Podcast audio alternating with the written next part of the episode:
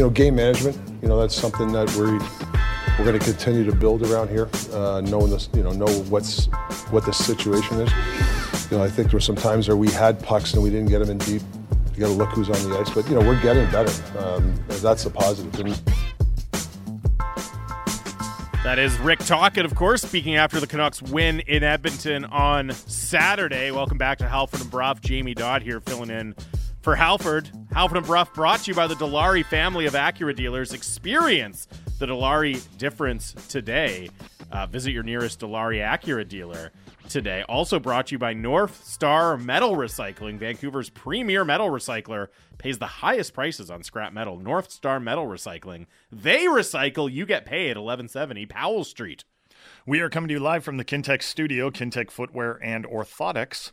Canada's favorite orthotics provider, supported by over 2,500 five star Google reviews. Find your perfect fit at kintec.net. 650 650 is the Dunbar Lumber text line. You can send your thoughts in about uh, the Canucks' hot start to the season 2 0, both wins over the Edmonton Oilers. Uh, we'll go through some interesting stats from the first couple of games as well. But right before we took the break, uh, we played the latest update from uh, NHL insider Elliotte Friedman on the 32 Thoughts podcast, which just released this morning on the Conor Garland situation and echoing some of what he had to say on Saturday. But again, you know, detailing the Canucks would be willing to take term uh, if they really like a player that they're getting back, you know, aiming to clear that one to two million in cap space potentially. And also talking about the nature of the agent change, which is a really interesting wrinkle to this story for a player under contract, not a pending UFA, like not looking at a big decision coming up in the near future to change agents right before the season. I think that caught a lot of people by surprise. And mm-hmm. one of the mm-hmm. things that Friedman said there was this we might have just heard about this, you know, the day before the season started, but it sounds like it was something that had been percolating before that because the Canucks knew there was a chance they were going to be right up uh, against the cap and you know, I think it's kind of been forgotten now because the Canucks are 2 and 0 and Conor Garland scored the first goal of the season and all that. There was a really negative fan reaction against Conor Garland. I think there was the perception that he had kind of blindsided the Canucks with a trade request on the eve yeah. of the season and hired a new agent to do it. Yeah, but I think if you're kind of reading the tea leaves and no one's come out and said this exactly, but the, the what I'm kind of thinking is Garland knows the situation. The team's probably been active talking about Conor Garland trades for a while now. Yeah. He knows that. If anything, it's kind of like, okay, you guys are trying to trade me, or you'd be a certain, at the very least, you'd be very open to trading me. Mm-hmm. Why doesn't my agent, my new agent, get involved? We try to speed this up a little bit. Well, and also, if I'm Conor Garland, I want my agent involved so I can maybe go somewhere where I want to go. Yeah, right. If your agent, your control. agent is involved, you'd be like, hey, uh, don't call Columbus or don't call, you know, anywhere where I w- might want to go. I mean, hopefully he didn't say that about Columbus because that could be a match yeah. for for the the Canucks and Conor Garland. But um, you know, I I think I, I'd still be curious to know the entire story mm-hmm. because um, the timing of it was curious, right? And I'd like to know exactly when and why he fired his old agent. Like maybe there might be a completely different reason for you know why he fired his agent. We asked Ollie Dhaliwal this on Friday. He said he knew, but he wasn't going to say. and then I texted after, and That's a good answer. And I said, uh, "So what's the reason? Why did he fire his old agent?" He said, "My lips are sealed." And I said, and I replied, uh, first time ever." So um, you know, with you know, we we don't know the full story, but I'd like to know it because you know, I think it would tell us a lot. And you want to be fair to a guy like Conor Garland because you're right. The fan reaction was super negative. It was like Conor Garland uh, waited until like two days before the season started and then requested a trade. But we all know the Canucks have been trying to yeah. deal these guys. I mean, he's in the same boat as Boeser, right? They were they needed to clear cap space, and they were the obvious choices. And I think it's very very interesting if we if we remember back on the press conference that the Canucks held before training camp, the same press conference where Jim Rutherford said. Um, if everything goes right, we can be a playoff team. Like that was the main takeaway from that press conference. But he also said we've still got a few contracts, yep. one or two contracts that I don't like. And everyone was immediately like, oh, Tyler Myers, mm-hmm. right? But I Garland was one of Well, them, right? and the because with they were actively working on it Yeah, at the and time. the thing with Tyler Myers is he expires this year, and like, Yeah, look, they're not worried you- about him. Would you? Yeah, that's the thing. Like, he can't be that high on your priority list. One, he's playing in your top four, so it's like he's playing a significant role for you right now. Yeah, you would love to bring in somebody else and have that not be the case, but he's still playing a really po- important role for you, and he expires. So who cares at a certain point, right? Like, Mm-hmm. Yeah. he, that's built in. You've already you've already dealt with the bad parts of Tyler Myers' contract. You know what I mean? Like now you just wait it out. Mm-hmm. He's You can- almost a- he's an can asset See now. the finish line Yeah. exactly. So Yeah. I don't think it was Tyler Myers. I think it was Garland and probably still Brock. Like we don't want to talk about it now because he's having a great start of the season, but probably Brock Boeser. Mm-hmm. Yeah. as well, considering his salary and the fact that they tried to trade him. Okay, so I came up with a number of stats that helps explain the Canucks' solid start, and let's go through some of these now. We can dip into the Dunbar Lumber text line later in the segment, so text in 650 650. Uh, the first number is perhaps the most obvious number, and that is 940, and that is the Canucks' team save percentage. So it's been split between Demko and Casey DeSmith. A team is always going to look good when they're getting the goaltending. And I think the Canucks are playing much better in front of their goalies, but there's no question that Thatcher Demko was solid Yep.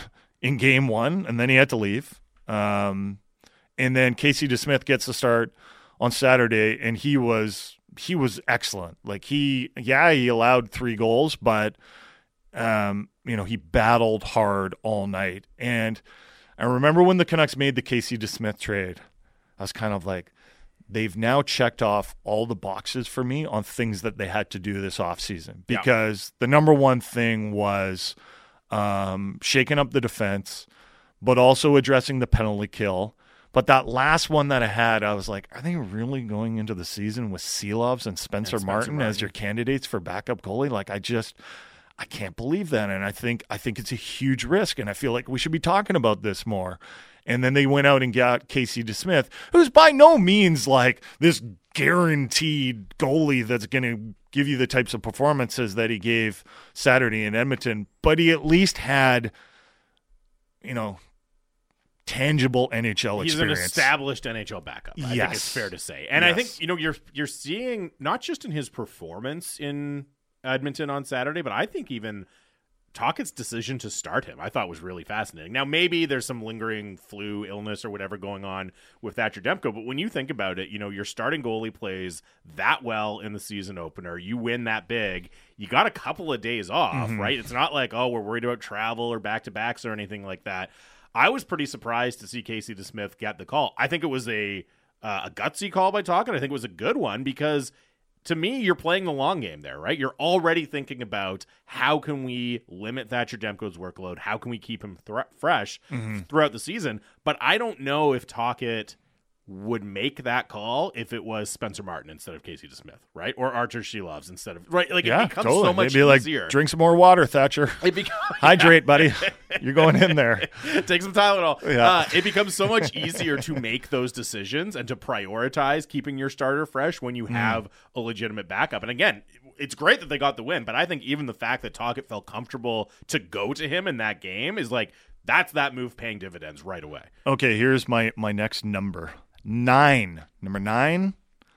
Number of Canucks who've scored a goal already this season. So they've scored 12 goals. Mm-hmm. Boeser's the only guy with more than one goal. He had four in game one. Otherwise, you're looking at like balanced scoring Yep. Across the board. Yeah, the guys that are supposed to score have scored, like Kuzmenko and JT Pettersson. and, and, and Pettersson, but also you're getting goals from the likes of Dakota Joshua. And the most important goal of the season might have been that one by Sam Lafferty, which was so impressive in just the way he used his speed and strength and, frankly, courage to go to the net and score a very important the game-winning goal for the Canucks. Uh, so nine Canucks have already scored this season. And oh, in there, Niels Studnicka. Hoglander in there, right? So when you look at it, I mean, I think technically the fourth line on Saturday was Lafferty, Hoglander, and Studnicka. And you get goals from all 3 of those guys, which is pretty and P- impressive. And, and Petey played with a bunch of yeah, them PD too. did. He was out there on the ice for Um, a lot of it. And in a related story, four power play goals for the Canucks on nine tries. everyone's been talking about the PK, and rightly so. It looks Mm-hmm. vastly improved, even though the Oilers did score three power play goals over the first two games. Like, that's fine against the Edmonton Oilers. With the amount of power plays that the Canucks gave the Oilers, um, some of them deserved, some of them were pretty soft calls, I thought, in my opinion, but the Oilers did get them, and including a five on three that the Oilers had and failed to score. But perhaps we're overlooking how good the power play has looked. Four goals already on the season on Yep. nine trays, so you're almost at fifty percent. And I think it's easy to think of it as, like, yeah, we, of course, we know the power play was going to be good. That's not a big Mm-hmm. surprise. But one, a lot of the power play production came from Bo Horvath Yes. last year, so Yes. they're integrating somebody new. And Rick Tocchet, again, as we talk about kind of gutsy decisions by Rick Tocchet, he really went back to the drawing board, reshaping and restructuring. Oh, I love the movement on the power how play. How that power play Oh, was going to operate. God. And that was a risk because it was Yeah. Mm-hmm. a really good power play. It would have been really easy for Rick Tocchet to look at it and think, we have so many other things to Yeah. work on on this team. Yeah. I'm not going to risk upsetting one of the only things that was dependable last year. But don't you think that was been, that would be almost like fun work for the players? yeah, it's almost like the carrot at the end of the Yeah, stick. yeah, yeah. Like, like I, I, would think that a power play with movement, where you're encouraging guys not to Yep. just stay in their spot and to be creative, and you know, like I loved what Tocchet said. Is like this whole thing about like that's my spot. He hates that, Mm. right? I hate that too. Like, why would you make something predictable? Yeah. Right. If it's Ovi, it's a different story. Like Ovi, you can do whatever you want. Like you're the greatest goal scorer in NHL history. Um, I'm going to defer to you. But I like a power play where, oh, where's Petey? Oh, he's here now. There, that now he's there. Like you need to have movement to open up passing lanes, to open up shooting lanes. You don't want to be predictable. Why would you want to be predictable? And I think especially when you have players like Elias Pettersson and Quinn Hughes, I throw JT Miller and Andrei Kuzmenko into the mix there as well. Like these are really high hockey IQ guys. Mm-hmm. Like Elias Pettersson, he's going to have an incredible sense of when to pop up in a different space, when to stay home, right? Like you don't want You to want him away- thinking, not just Exactly. standing. You want him Yeah, to- waiting for the one-timer. You want him to be able to use his ability to process the game at a higher level than almost anyone else. So speaking of Petey, he already has six points, a goal and five assists. And if you look at his advanced stats, his expected goals at five on five, they're it's ridiculously high. I don't know exactly what it is. It might be like eighty percent or something. Seventy-three percent of expected goals, which put it to put it in context, like they got worked in that metric on Saturday. Yes. because periods two and three were all Edmonton. Mm-hmm. So the it- it's even more remarkable when you look at it. Petey's at 73. His line mates or her regular line mates, Garland and Kuzmenko, are at 58 and 57. Nobody else at the Canucks is above 50% right now. Yeah. Because they all got shelled. Yeah. And that's fine. Like Edmonton was chasing the game. It's not a criticism. You shouldn't be looking too much at these No, stats anywhere but early it in just, the season, but it, puts into relief Yeah. how impressive Pettersson has been. That even as the rest of the team got completely snowed under Yeah. for 40 minutes on Saturday, his numbers are still absolutely outrageous. and he was playing with all sorts of different line mates. Yep. So talking talking was joking after the game. He said he pretty much played with everyone. Um, let's talk about about Filip Hronek because he played almost 24 minutes Saturday against Edmonton, um, and at even strength, he's playing more than Quinn Hughes. What have you thought of Hronek's game so far? Yeah, I've liked it. He's Yeah. been good, and um, you know, it's a nice. It's been a nice fit with Quinn Hughes so far. I think the big test is going to be when he's away from Quinn Hughes and he's asked to carry his own pair, whether that's with Ian Cole or Carson Soucy at some point. I'm not saying he can't do it, but I think that's when When Quinn Hughes is with Andrew Peak. Exactly. Yeah. yeah. Right. So once we get Andrew Peak in here. But I think that's when you're really going to see if the trade pays dividends or how many dividends Mm-hmm. it pays. Is okay, do you have a situation now where it's not just you can load up your top two defensemen and have a really good pair, Right. but can you split them apart and have two really good pairs that are really effective? So um, this is a thing that I've been hammering on about. Um, I think block shots have got a bad name because block shots Hmm. you, have been used so much to um, almost describe if you've got if you if you're blocking a lot of shots, that means That's a that, problem. that you're playing in your own end too much. But shot blocking is a skill. And there are many, many times in a game where you need a shot to be blocked. And um, that is a reason they brought in a guy like Ian Cole, who already has eight block shots on the season. And I think that's worth noting because there was talk from this Canucks management about needing guys who were willing to sacrifice. Mm-hmm. And I thought that was interesting because what does that say about the team that they had in previous seasons? Mm-hmm. Did they feel that a guy like maybe a certain guy that they spent a lot of money to pay to go away wasn't actually willing to get into a shooting lane and block shots? We all remember Chris Tanev and Alex Edler very willing to block shots. And by the end of the tenure, it kind of turned into a negative because there would be times where Tanev and Edler were just like hanging on, you know, by their by their nails, basically, you know, just blocking shots. And it was kind of like, you know, yeah, it's admirable, but it doesn't say much about the team, right? They're also playing 50 games a year because they're because they're constantly constantly, constantly Yeah. getting hurt. But like, you do need guys to block the shots. Like that's just that's part of hockey now. Yeah. You know, back in the day, you know, when Al MacInnis was shooting from the point, the message to the the penalty killers was like, "Get out of the way!" Like, first of all, he might kill you, but also like, y- you'd almost want to be like, you want to let your goalie see it, right? That's Yeah. not how the game is played anymore. There's no like, you want to let the goalie see it. You want to get in front of the puck and block it. Well, it's a funny thing with block shots because, as you alluded to, if you're if like 40 games in, you're like bragging that your team leads the league in block shots. That's probably bad. It's That's like, well, bad. You should try Yeah, to get it. You should get the puck some more and, Yeah. and stop letting the other team just launch pucks at your net. But in any individual moment, if the other team is getting ready to shoot.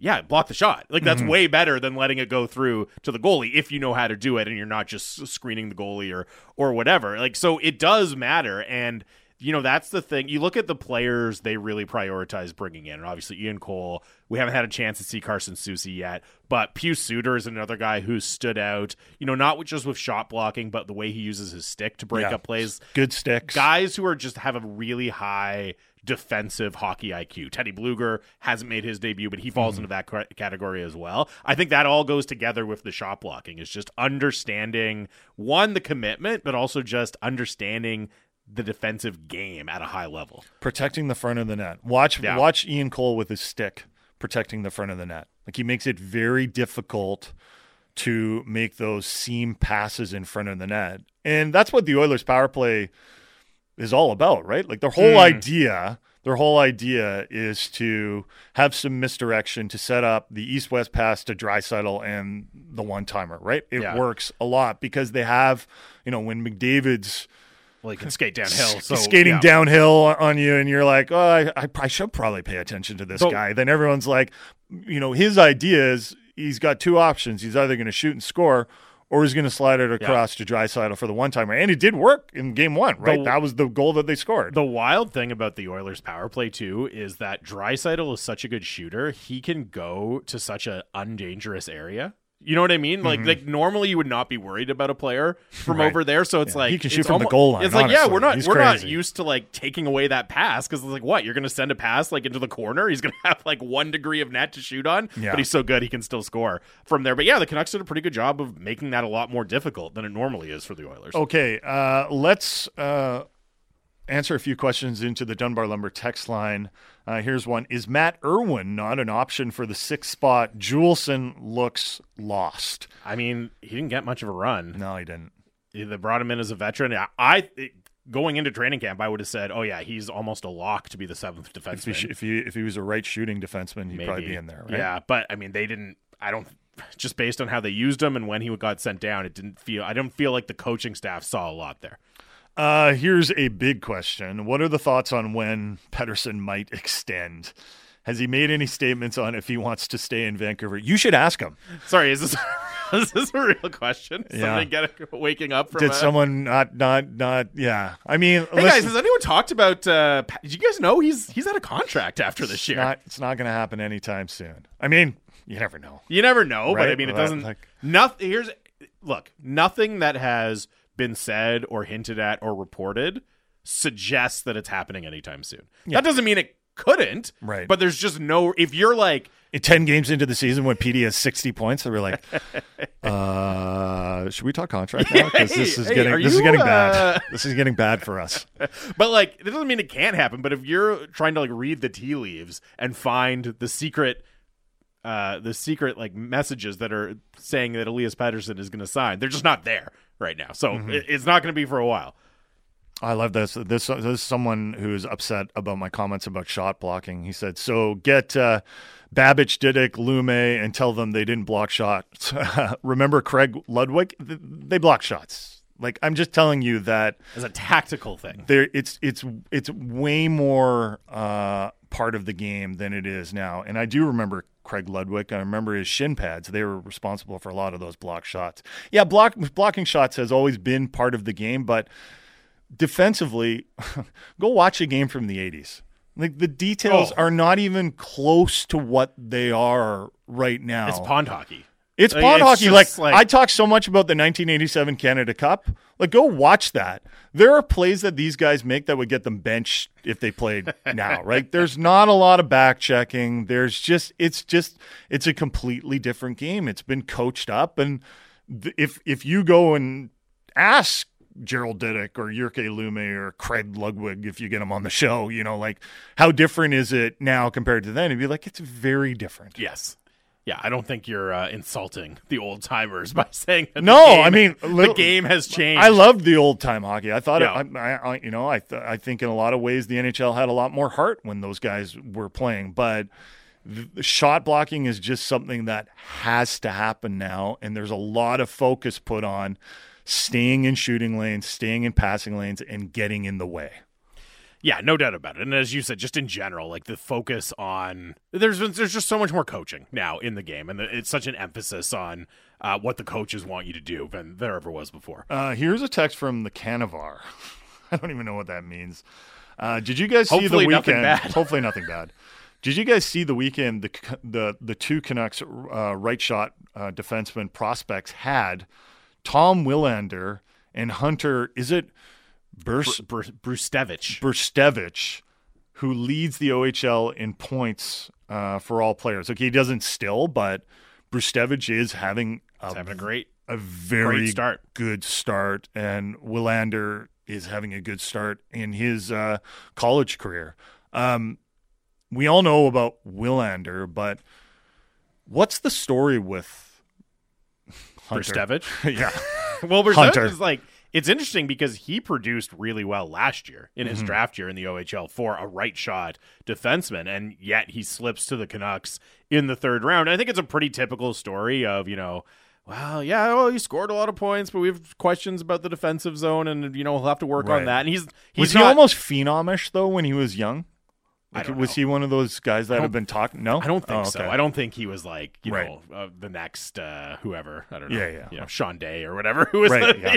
you know, Hopefully he's not Sean or Day. Aaron Ekblad or whatever. No, I don't think he was that. I think it was just you know he put up like really good, but not generational or anything numbers, and people had questions about uh, his defensive acumen and his size. He's six feet, so he's not tiny, but he's not like going to be a big punishing guy, Mm-hmm. and he- and he falls. But I mean, typically when you look at guys who score like he do he does as a defenseman in the OHL, not that they all hit, but the future is pretty good. The future, there's a good chance that he could actually become like even a top four defenseman. Which Mm-hmm. you know, you get that from a third round pick. That's huge. Okay, we've had an hour and a half of Canucks talk and hockey talk on the Halford and Brough show. We're going to take a little break, talk a little NFL with Mike Tanier coming up next on Sportsnet 650. The most opinionated Canucks show out there. Canucks Talk with Jamie Dodd and Thomas Drance. Be sure to subscribe on Apple, Spotify, or wherever you get your podcasts.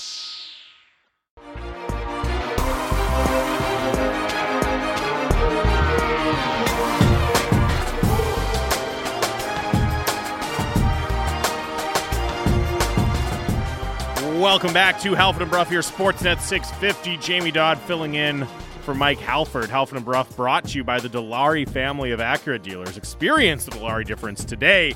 Visit your nearest Dilawri Acura dealer today. Also brought to you by North Star Metal Recycling. Vancouver's premier metal recycler pays the highest prices on scrap metal. North Star Metal Recycling. They recycle, you get paid. 1170 Powell Street, 650 650 uh, is the Dunbar Lumber text line. And uh, joining us right now on the line from the messenger, he is Mike Tanier, our Monday morning quarterback, brought to you by the Clayton Public House. Pre-game to post-game, the Clayton Public House is your home of football. Catch all the action on 15 screens and two giant projectors. The Clayton dot com. Uh, good morning, Mike. Thanks for doing this. How are you? I am tired. So very, very, very, very tired. Um, what are unders this week? Because it feels like uh, every game that I've watched has been a defensive battle. Lots, lots of unders, and, and I, I had a couple overs this week that I am not happy about. I had over in Vikings Bears, thinking this was going to be silly recess time you know, kindergarten playground, pick sixes, and long touchdowns and stuff like that. They went under like it was their job to go under. I thought that the uh, actually I, the the Browns and 49ers wound up going over my number at the end. Unfortunately, I took the Niners in that game, so it, it was.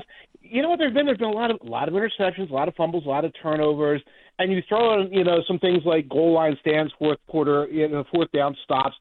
Seahawks experienced a few of those yesterday. Mm-hmm they contributed to the uh, to the underwhelming offensive performances as well. It was funny that Bengals Seahawks game. A lot of people watching that game were like, "This is an ugly game," and then Pete Carroll in his post game press press conference was like, "That was a great football game today." Like he, he you know, like that's that was Pete Carroll kind of kind of football, and he was actually very positive because his defense did play well. But I think right. the questions about Geno Smith are going to continue because the Seahawks are improving defensively, and they do have some pretty good um, receiving options. And I think the question that people are asking in Seattle, like, is just is Geno Smith good enough to make them Super Bowl contenders, or how good would they have to be in all the other areas of their team to make Geno Smith a quarterback that could get them over the hump? Oh, that's a tough question. And you know, did you see the Geno Smith upside like weeks one to ten last year. You know, you're not talking about a 22 year old who has, has like hidden talents. You might have seen the best of him when he was catching opponents by surprise a little mm. bit, and and just you know in the comeback player of the year uh, situation. And I, I think you're right. Like, it's not like the, the Seahawks couldn't move the ball last uh, yesterday. I mean, they moved the ball pretty well in general. Geno delivered some big plays. He was getting them into the red zone at the end, and you see how maxed out they are because of sort of his limitations, taking sacks in those situations, having to throw the ball away. Um, you know, the turnovers obviously a part of that as well. In, in answer to your question, you know, you for, with Geno Smith as your quarterback, you have to max out everything to be a Super Bowl team. Not a playoff team. You can be a playoff team the way you are now. Mm-hmm. As a Super Bowl team, uh, and the only thing I can tell you about that is there are about you know 25 other teams in the NFL in the same boat, looking at the same situation. Geno's under a longer contract than some of their quarterbacks, but that's the reality that you're facing right now in Seattle. It's a tough situation to be in, too. I mean, it's not the worst situation. I think there's a lot of things no. to be excited about with the Seahawks, but the question is like, if you determine that Geno's not the guy that's going to get you, how are you going to get that guy? Because you're not going to be drafting third, fourth, or first or second. Right, and you can take heart in the things that well, Brock Purdy is a human doing very well. Jalen Hurts, who was a second round pick, is a guy who's doing well. You know, you can get a Dak Prescott in the third round if you're if your due diligence, and you can develop these guys if the other things are clicking. If your offensive line is sharp, if you keep your receiving core intact, uh, eh, your defense is sharp, et cetera, you can develop some of these guys. But you know, that's a question that you have to answer. Uh, I have a friend who says, you know, the worst quarterback you can have is the guy who's just good enough that you don't want to replace him. Right. You know, yeah, that, yeah, yeah. That, that's that Kirk Cousins, yes. Derek mm-hmm. Carr, all of that, yep. like like Garoppolo for years. Don't want to replace him. Comfortable with where you're at. Geno Smith is kind of going to fall into that category. So so it's going to be a tricky situation for the Seahawks. Yeah, I think of Ryan Tannehill when when that question yeah. comes up. Um, you mentioned Brock Purdy, not a great day for him. Although he did do enough to put the 49ers into field goal range, they should have beaten the Browns, but they didn't. What was the story for you from that game? Was it the 49ers actually losing a game and losing some key players, Deebo and Christian McCaffrey on offense? Was it Brock Purdy's performance or was it the Cleveland Browns defensive performance? well, the Browns' defensive performance are a big part of this, and you have to keep an eye on this team. If a Deshaun Watson decides to come back and play, and B, he plays at the level that we keep waiting and talking about and thinking that we saw many years ago. Was that a mirage? Was that just that we weren't really paying close attention to the Texans, or was he that good? So the Browns defense is that good. You, you know, it, we shouldn't be surprised for a Purdy black, backslide. He was playing absolutely lights out, you know, above the level that uh, that any quarterback can really sustain in the last couple of weeks. And uh, you get Deebo out of the game early, McCaffrey out of the game early. Trent Williams was out for a while. He came back, and and you're going to have games like this. So, uh, you know, we'll probably talk about the Eagles too, and I'll I'll bring it up when we get there. The main thing to take away is McCaffrey's health. Deebo's health looks like he's going to be okay. He tends to be in and out of the lineup a little anyway. McCaffrey's health because it was a big difference going from McCaffrey to the third stringer who's backing him up because Mitchell was hurt. And that's something that the 49ers could get themselves in trouble with if they have to count on the uh, uh, count on a backup running back for the next couple of weeks. I think I'm actually cheering for the New York Jets now. Like I've never had any affinity mm-hmm. for them. Um, they're in a different conference from the Seahawks, but like I think what they've done is pretty admirable. And this is coming from a guy that was like, they have to do something. They cannot keep Zach Wilson in there. They have to do something. They haven't, but now they're three and three, and that defense is legit defense is legit, playing without their Sauce Gardner and uh, DJ Reed yesterday, and mm. managed to get all these turnovers against the Eagles. Eagles could move the ball pretty well.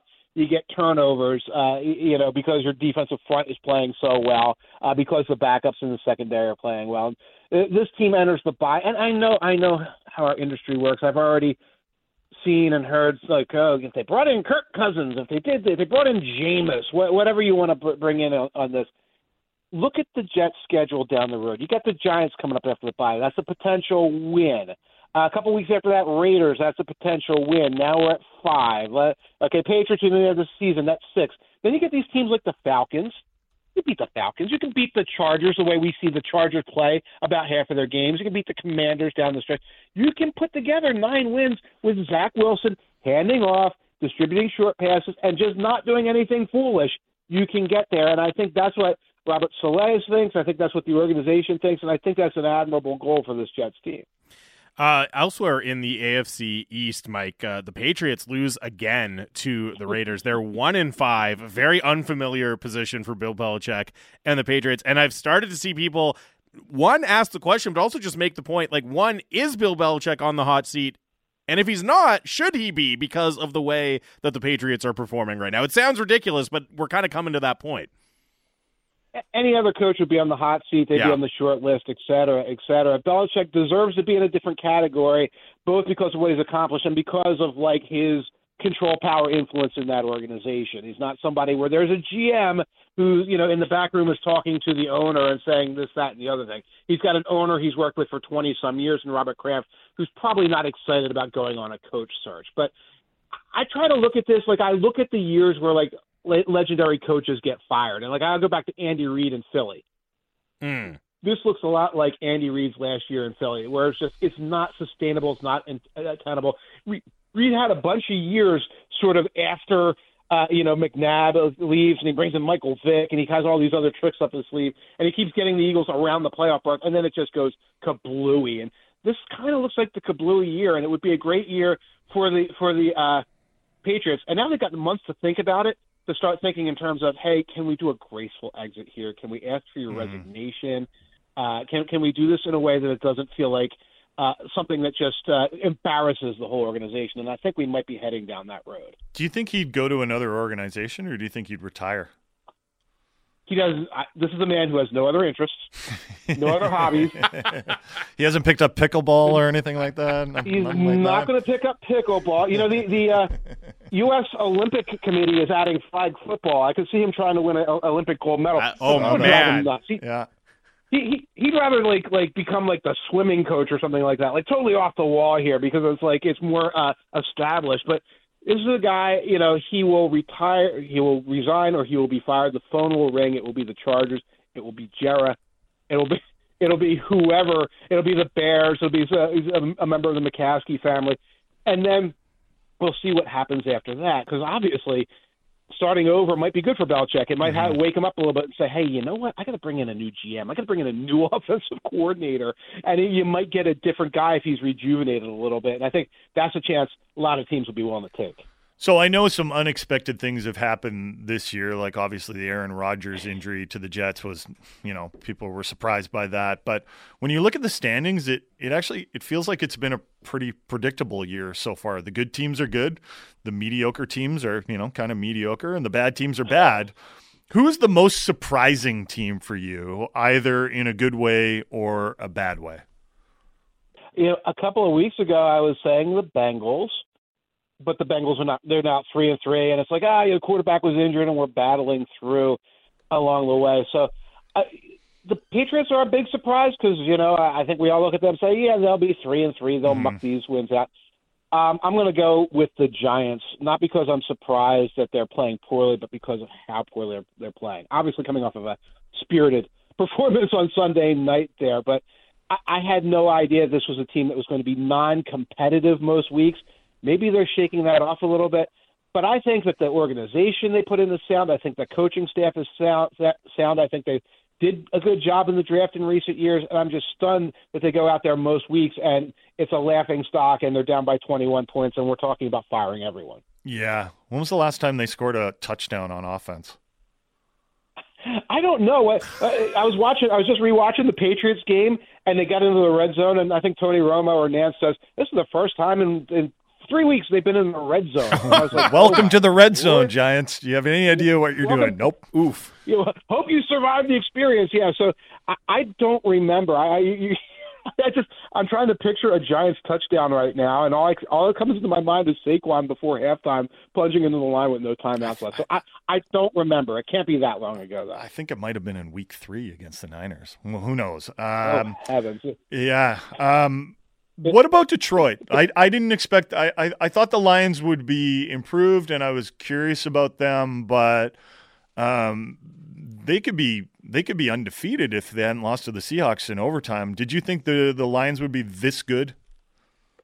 Uh, this good is surprising. Uh, I was uh, just I'm getting ready to do a podcast with Aaron Schatz, the uh, the creator of DVOA, and he was leaking some information. The Lions are the number two team in the NFL per analytics number two in the NFL. I believe the Dolphins are number one right now. No, the, excuse me, the 49ers are still number one right now. Then the Lions, ahead of the Dolphins, ahead of the Eagles. Um, and you know, it's it's surprising at that level, but it's not that surprising that they're five and one. And this is a team that, if you looked at it before the season, you probably would have said uh, they'll lose to the Chiefs but then they've got all these other middleweights: the Seahawks, the Falcons, the Packers, the Panthers, the Buccaneers. They can win all of those games. So, so they beat the Chiefs, lost the Seahawks, so it's mixed up. But that's who they are. It's really exciting to watch them grow because they're such a young team. They're so young on defense. They're so young, you know, at, at the skill positions where you know Jameson Williams makes his first big play of the year coming back yesterday. LaPorta is a, a rookie of the year candidate at tight end, and, and and it's fun to see how far that team could go. And there's one other thing about the Lions, and I brought this up on another show. The Eagles have a murderer's row coming up. They've got the Bills and the Chiefs and everybody, and the 49ers. The 49ers have the Eagles. They've got all these other tough opponents coming up. You look at the Lions' schedule, there's almost nothing on it to be afraid of. Mm-hmm. They get the Cowboys in Week 17. That's like the toughest game coming down the road.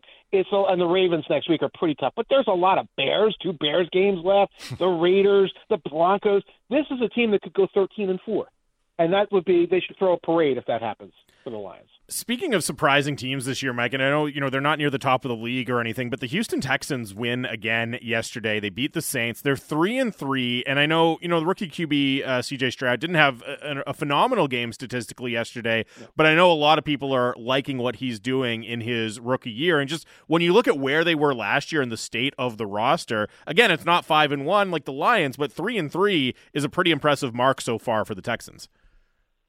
Absolutely, and Stroud is, is a very impressive rookie. I think people were trying to get ahead of the curve a little bit with him, uh, and he didn't have a bad game yesterday. It just wasn't wasn't phenomenal. It looked like a rookie managing yeah. a, a game. It's it's just fundamental, top to bottom. If you look at the talent on the roster, the talent doesn't look like it's there. You know, they're still a year or two away from having the pieces they need. But if you look at the coaching and the fundamentals and how they're blocking how they're managing games, how the defense is flying around. They do make some mistakes, but they're flying around making stops. They're avoiding penalties. They're doing all these things like that that demonstrate that this is a team that's now being coached properly by DeMeco Ryans. It's now being run properly by a professional front office that they didn't have in a couple of years. And that's exciting to see. And they're another team. They're going on bye. They're another team that come back. You know, they get the Panthers. They got the Cardinals down the road. This is the Texans are a team that could wind up with nine wins just by playing fundamentally sound football and growing into their, themselves as a young rebuilding team. Mike, uh, it's Cowboys and Chargers tonight on Monday Night Football. Um, who has the most pressure on them for this game? It's got to be the Cowboys. The Chargers are the Chargers. They, they, they noodle around. They get to nine and eight, ten, ten and seven. They make the playoffs. It's like, hey, the Chargers do what they always do. I think Staley has a lot of pressure on him, but Yeah. beyond that, it's the Cowboys. They, they they've got an opportunity now to catch up. This is their game to catch up uh, to the 49ers, to the Eagles, and they absolutely have to make the most of it. I was just wondering if like tonight will be the night that Staley gets the national glare on him if it doesn't go well for the Chargers.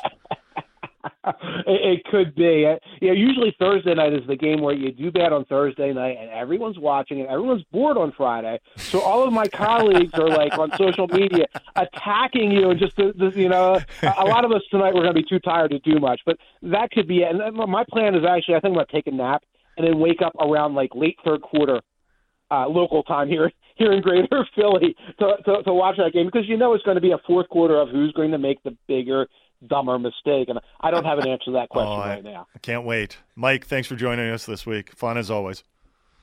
Always fun. Take care and enjoy your week, guys. That is Mike Tanier from The Messenger, our uh, Monday morning quarterback, weighing in on uh, everything that happened in the NFL, including, yeah, the two final undefeated teams going down uh, yesterday. Uh, the Seahawks had uh, an interesting game in Cincinnati. I was laughing because Pete Carroll was like, "That was a great football game," That's and everyone so- was like, "Everyone's like, oh, that was a pretty ugly That was football awful. game."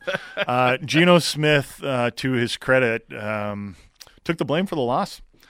He said, I felt like the guys deserved to win today. Obviously, I didn't do my best job today to get that done. So those are things that I put on myself. I lay it right at my feet, right on my shoulders, and I look forward to the next opportunity. Um, it's funny. Geno Smith, to me, I feel the same way about Geno Smith as I do as Vernon Adams of the BC Lions. Like, Okay. I know they're capable of going out there Mhm. and playing well, but I don't trust them. Right. Does that I- make and sense? To me, Geno is.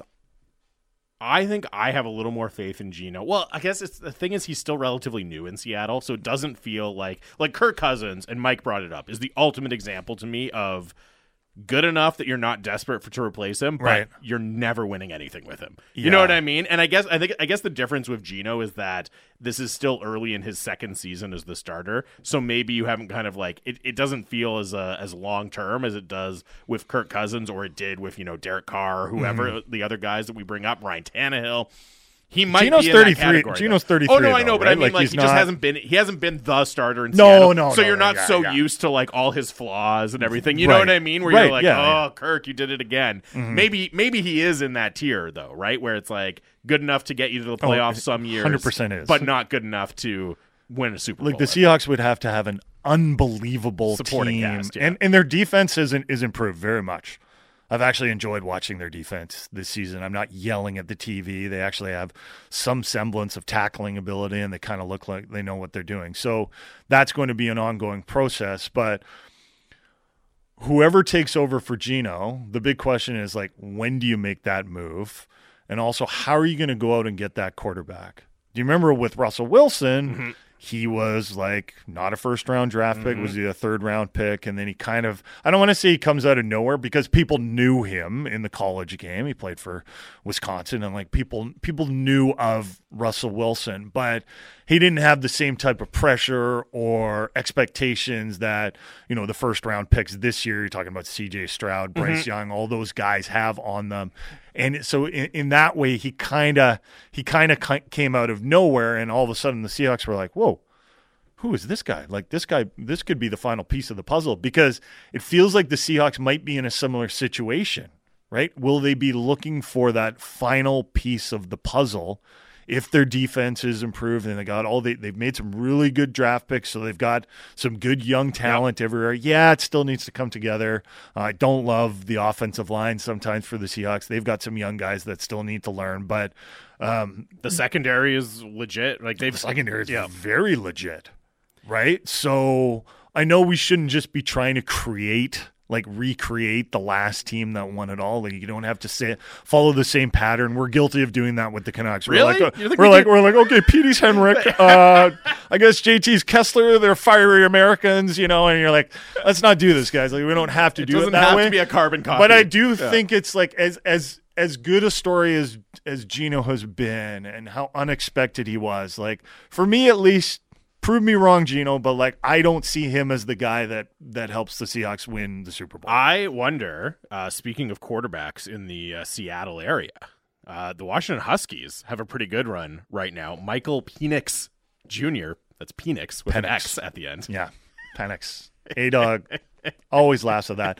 I wouldn't draft him. He's got too much injury history. Yeah. Uh, look, like but uh, the only is, thing is, I yeah. think he's not going to. if to he be, falls to the third round. Well, maybe. I don't think third round, but like late first round is yeah. I think totally a possibility, mm-hmm. right? And I think yes, the injury history is there, but mm-hmm. one of the re- that's one of the reasons he falls. But I think the upside and the talent is there. Like the talent is there. Throws he makes, yeah he has that talent to be not just a guy, or at least the potential to be not just a guy who kind of manages a decent team, but maybe can get you to another level above that. Huskies are a top five team in the in the in the country that now. was an awesome. We're not going to go deep on uh, no, that was football here. Awesome that was an game, awesome game, a yeah. really really fun game, and mm-hmm. I the Ducks should have won. They must be just be like, du- we should have punted. Uh, we should have punted. Some of Oregon's decision making was yeah. interesting, but hey, it made for a great uh, a great spectacle to watch. Uh, okay, coming up next is Kevin Woodley, and we'll probably talk a lot about Casey DeSmith and what the Canucks have in this guy. Um, you know, he was a late addition to the Canucks. Um, I thought for most of the summer that the Canucks were really going to do it. They were going to head into this season knowing that they probably didn't want to play Thatcher Demko, you know, 75 games, but their backups were Silovs and maybe Spencer Martin.